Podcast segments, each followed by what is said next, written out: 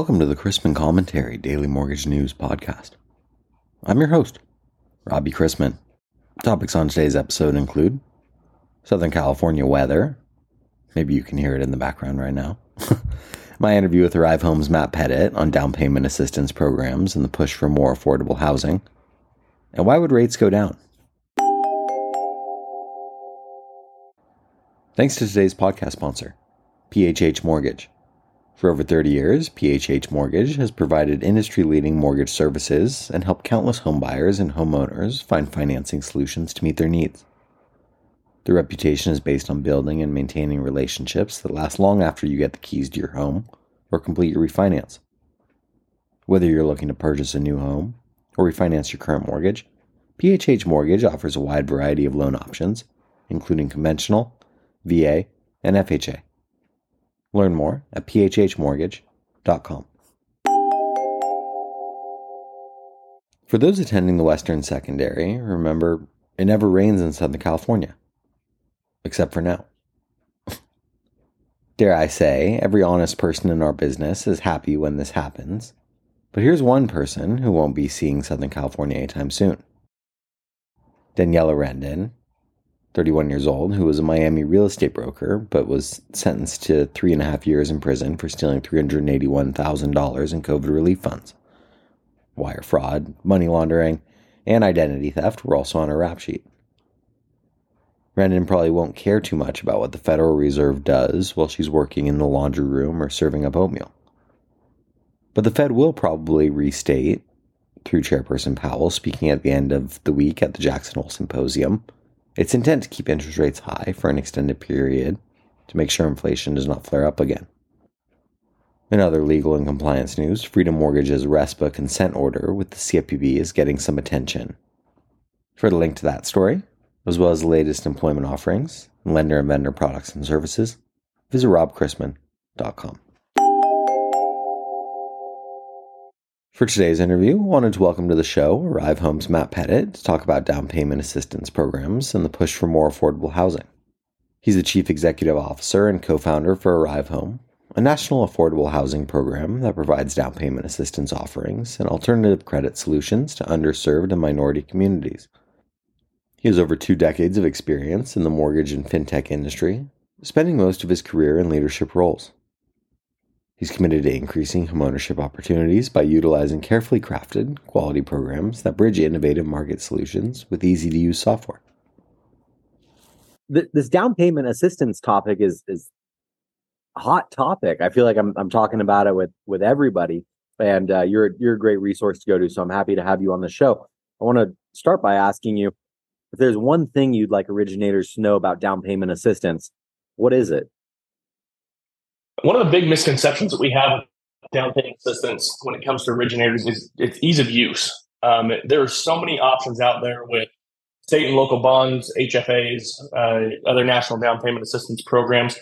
And the misconception that we, we seem to be battling is what is the ease of use? And that was really when we came together a year ago um, with the Arrive Home team, we wanted to build a product that was tailored for originators. And that's going to be, we want to provide uh, a program for AMI, higher income individuals that aren't able to save in these in these markets where your rent is climbing higher than you can save for a mortgage.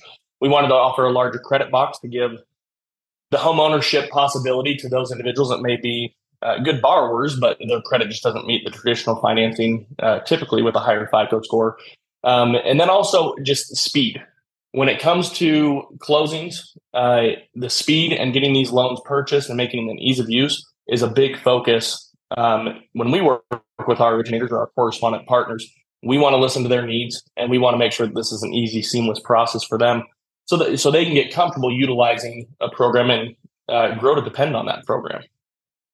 I think it is a much easier and, and more seamless process than people give it credit for, uh, which which is good to hear you say that. So, from the borrower side of things, can you explain the various options when it comes to down payment assistance? What are the different products or, or offerings out there for people? Yeah, so our Home team, we've got our traditional DPA products. And when I say traditional DPA products, um, we're always going to be looking for new opportunities. And so our traditional products um, are our down payment assistance programs. And those are uh, for FHA borrowers, and we have two options.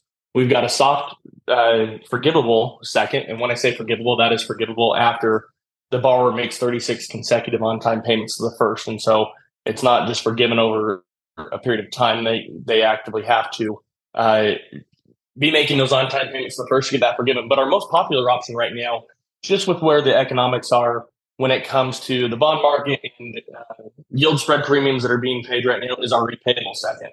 And our repayable second is for anybody is wanting to get into a home. They have money that is saved. They've worked hard to save that money. And with our repayable option, it allows them to be able to close that gap, keep some money in the bank.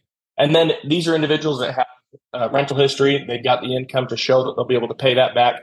It allows them to get a slightly lower interest rate um, getting into the home. And that repayable option is a 10 year term. They can prepay it at any time without any penalty. And so with our FHA offering, we feel that we can cover borrowers that have they're higher income earners. Um, our AMI qualification is if you're making under 160% AMI, you're eligible for a soft second or the forgivable option. If you're over 160 AMI, doesn't matter how high you are over that, you still have an option to be able to qualify for down payment assistance because there's areas in the country where rents are extremely high, incomes are high, but you just can't catch up and make up that gap. And so those borrowers that are making money, they still do uh, benefit from receiving a down payment assistance option that's going to help them achieve home ownership. Yeah, it's certainly in a lot of cases is a is seems like a no brainer where it's oh I get this forgivable loan. Uh, maybe in some borrowers' minds it's too good to be true almost, and so that's a point of reluctance. From from your perspective, what are the biggest points of reluctance for borrowers?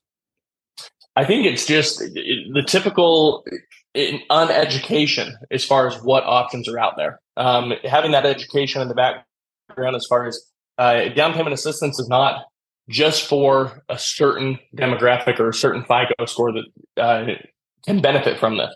Again, we've wanted to build a product here that benefits uh, all across the country, uh, every state, every community. We want to be able to make homeownership uh, a dream for all borrowers and uh, all locations. And so we see uh, some reluctance as far as, well, I'm told I have to save for my down payment. I'm told that there's all of these uh, stereotypes when it comes to purchasing a home. And we wanted to take that away because one of the biggest things is you can have a borrower that has saved enough money to cover the down payment and cover the closing cost.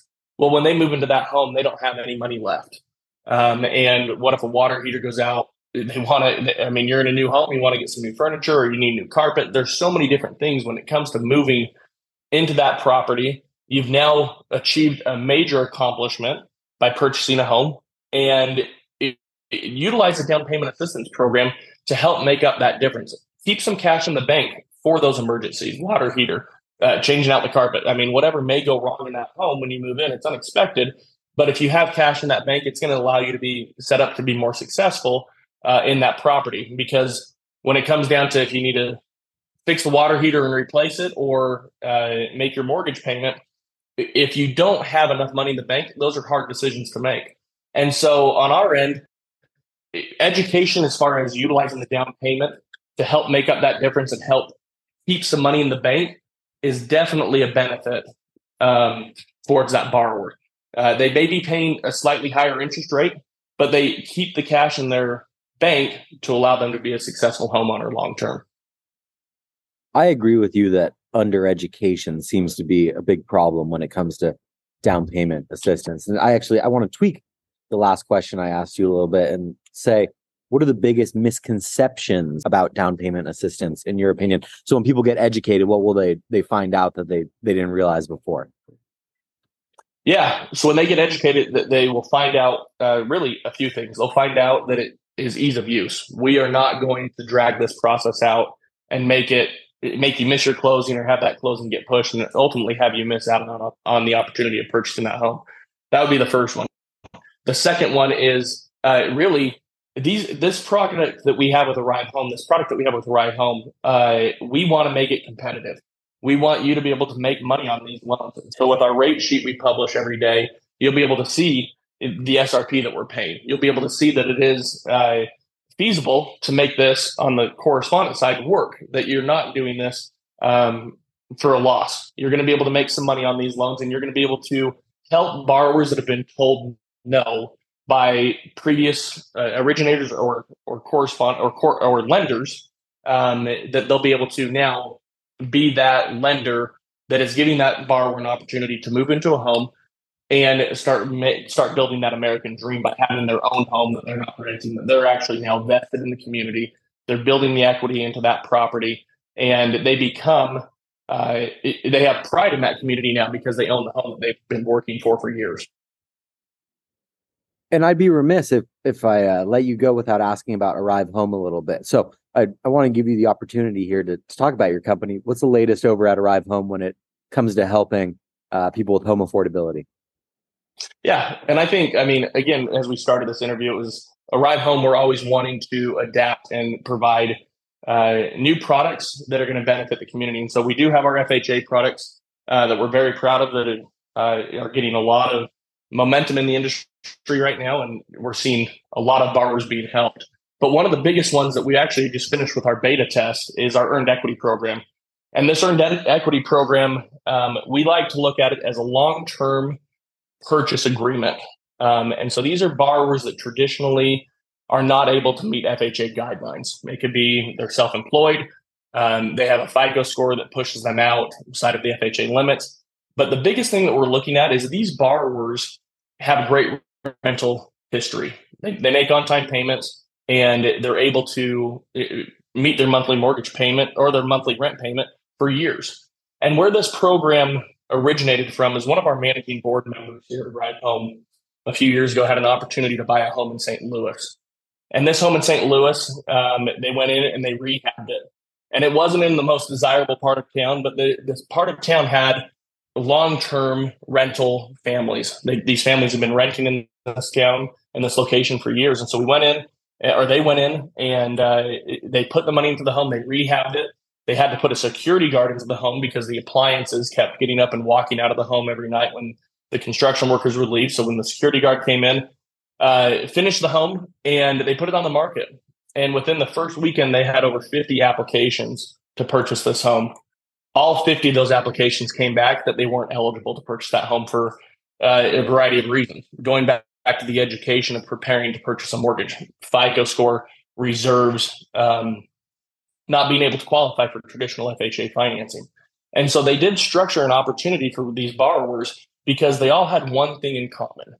And that is they have a very strong rental history of making those on time payments.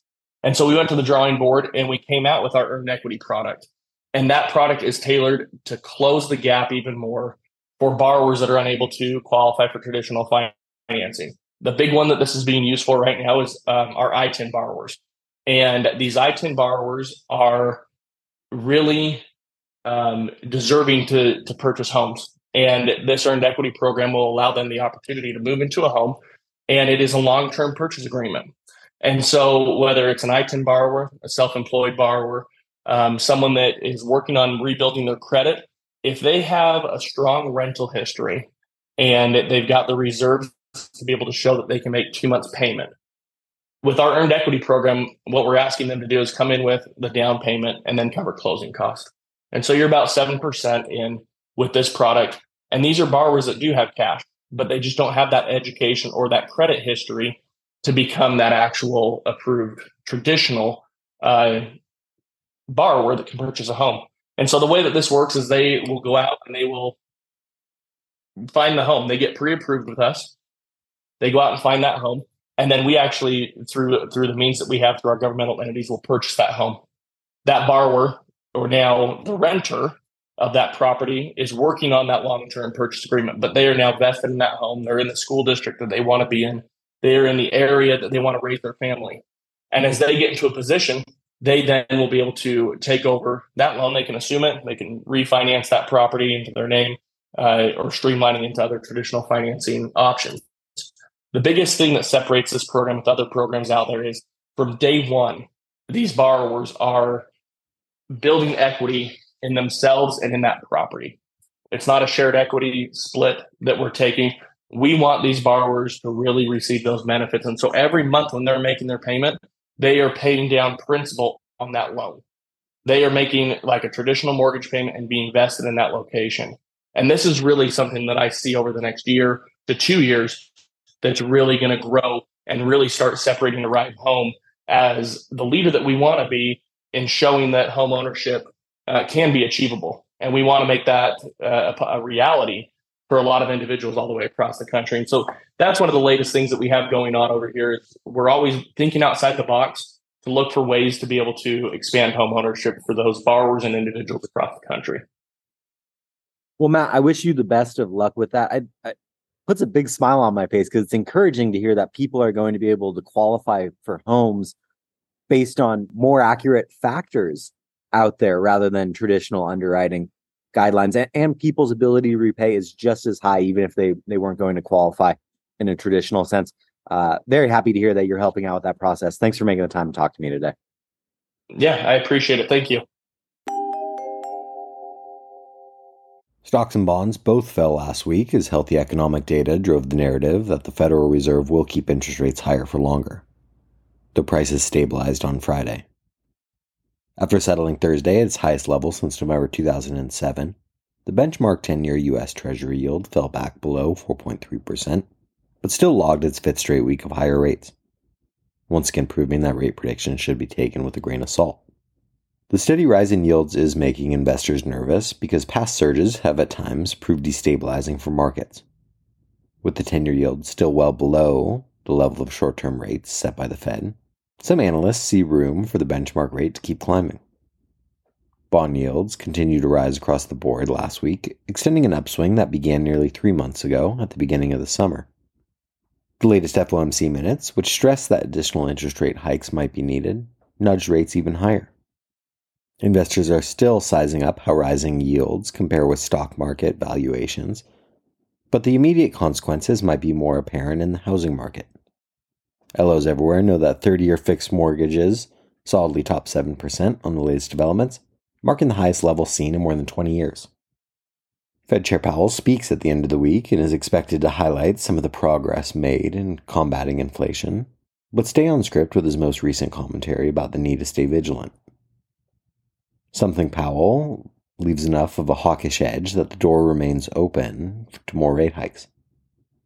Certainly, he's likely to reiterate the Fed's commitment to its 2% inflation target and to push back, implicitly or explicitly, against the degree of rate cuts that markets are pricing for next year. As the Federal Reserve looks to restore its dual mandate of price stability and maximum employment, originators are looking at long term mortgage rates in the U.S which reached a two decade high.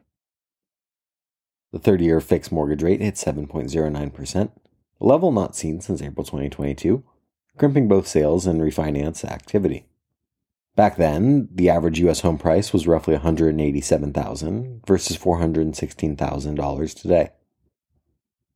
Despite elevated mortgage rates, there is activity amongst potential home buyers, especially in the new home market where builders have been offering seller concessions, rate incentives, and price cuts to move inventory.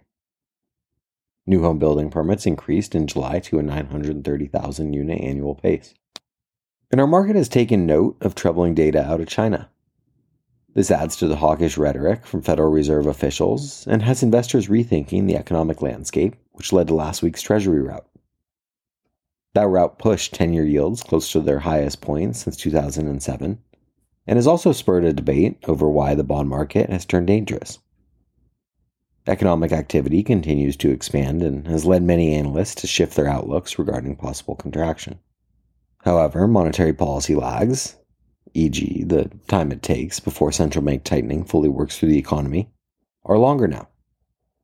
The reasons include fewer variable rates on U.S. debt relative to a few years ago, businesses' reluctance to let go workers after the pandemic shortages, and the Fed's large balance sheet that currently contains over $8 trillion in assets.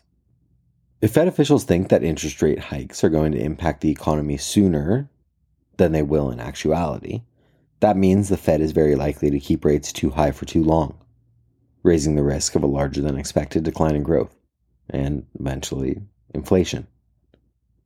Pricing in futures markets now implies that the first Fed funds rate easing won't come until the spring of 2024. The minutes from the Fed's July meeting echoed those sentiments, as well as noted that upside risks to inflation remain, which would necessitate further tightening. For now, the message may be as important as any action, as interest rate markets resign themselves to adjust to a higher for longer mindset. After last week closed with a rally in bond markets due to China debt and financing concerns, this week brings the Kansas City Fed's Jackson Hole Economic Symposium over Thursday to Saturday, with Fed Chair Powell scheduled to speak on Friday. Economic data releases are mostly second tier, including regional Fed surveys, housing data, durable goods orders, S&P Global PMIs, and Michigan sentiment. Supply consists of the usual T-bills, as well as $16 billion of 20-year bonds, $24 billion of reopened 2-year FRNs, and $8 billion of reopened 30-year TIPS. With no economic releases of note scheduled today, we begin the week with agency MBS prices worse an eighth to a quarter, and the 10 year yielding 4.29 after closing last week at 4.25%. Let's wrap up with a joke and some housekeeping. I was at the McDonald's drive through this morning, and a young lady behind me leaned over on her horn and started mouthing something because I was taking too long to place my order. So when I got to the first window, I paid for her order along with my own. The McDonald's worker must have told her what I'd done, because as soon as I moved up, she leaned out her window and waved me a mouth, Thank you, obviously embarrassed that I had repaid her rudeness with kindness. When I got to the second window, I showed them both receipts and took her food too. Now she has to go back to the end of the line and start all over again. Thanks to today's podcast sponsor, PHH Mortgage. For over 30 years, PHH Mortgage has provided industry leading mortgage services and helped countless homebuyers and homeowners find financing solutions to meet their needs. If you have any questions about the podcast or sponsoring opportunities, send me an email at robbie at robchrisman.com. Visit robchrisman.com for more information on our industry partners, access to archived commentaries, and how to subscribe to the daily mortgage news and commentary. To listen to or download past episodes of this podcast, Search Mortgage News on any platform you get your podcast from.